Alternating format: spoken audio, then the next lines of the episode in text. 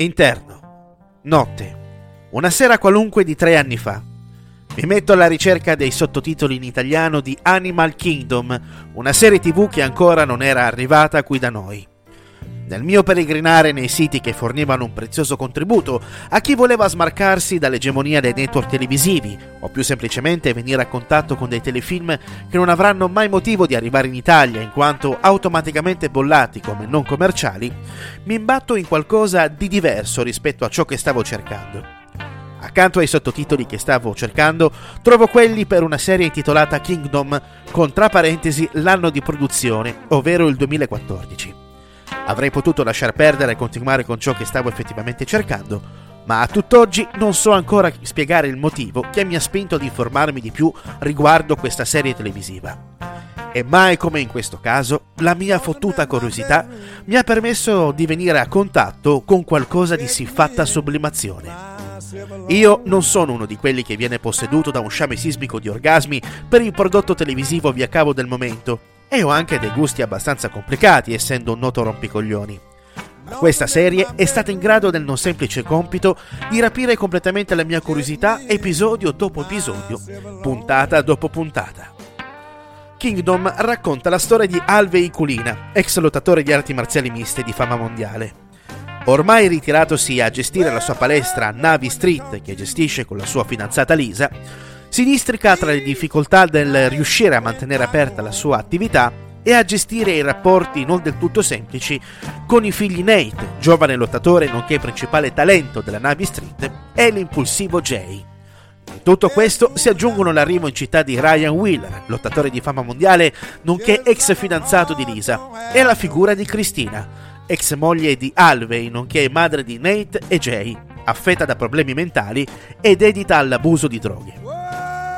A differenza di quello che potrebbe sembrare Kingdom, non è una volgare dimostrazione di potenza degli incontri in gabbia. Certo, questo elemento ha dei passaggi chiave in quanto ambiente nel quale si snoda l'intera vicenda.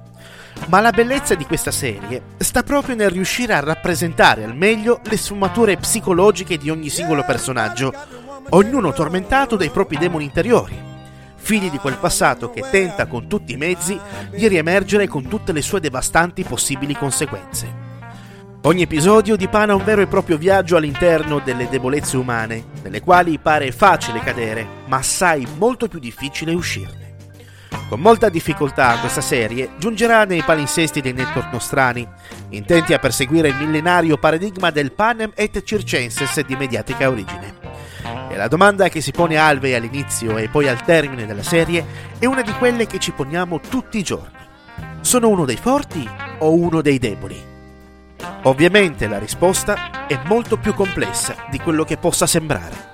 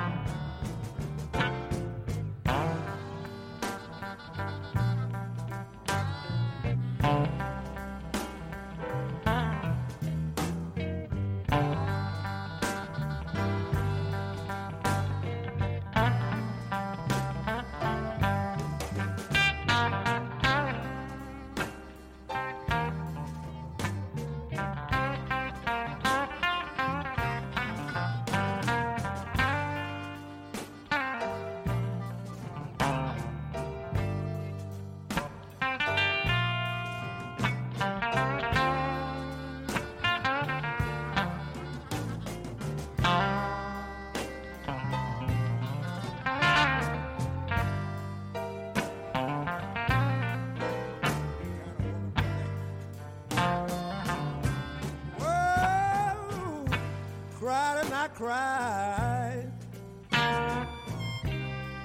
Each night, boys, about bedtime.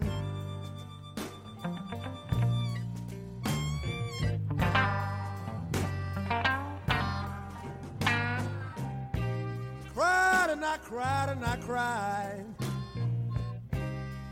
Each night, boys, about bedtime.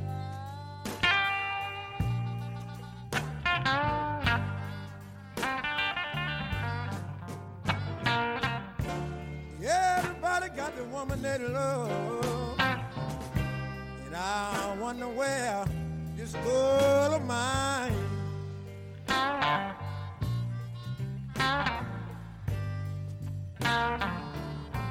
Whoa, I said goodbye, goodbye, baby.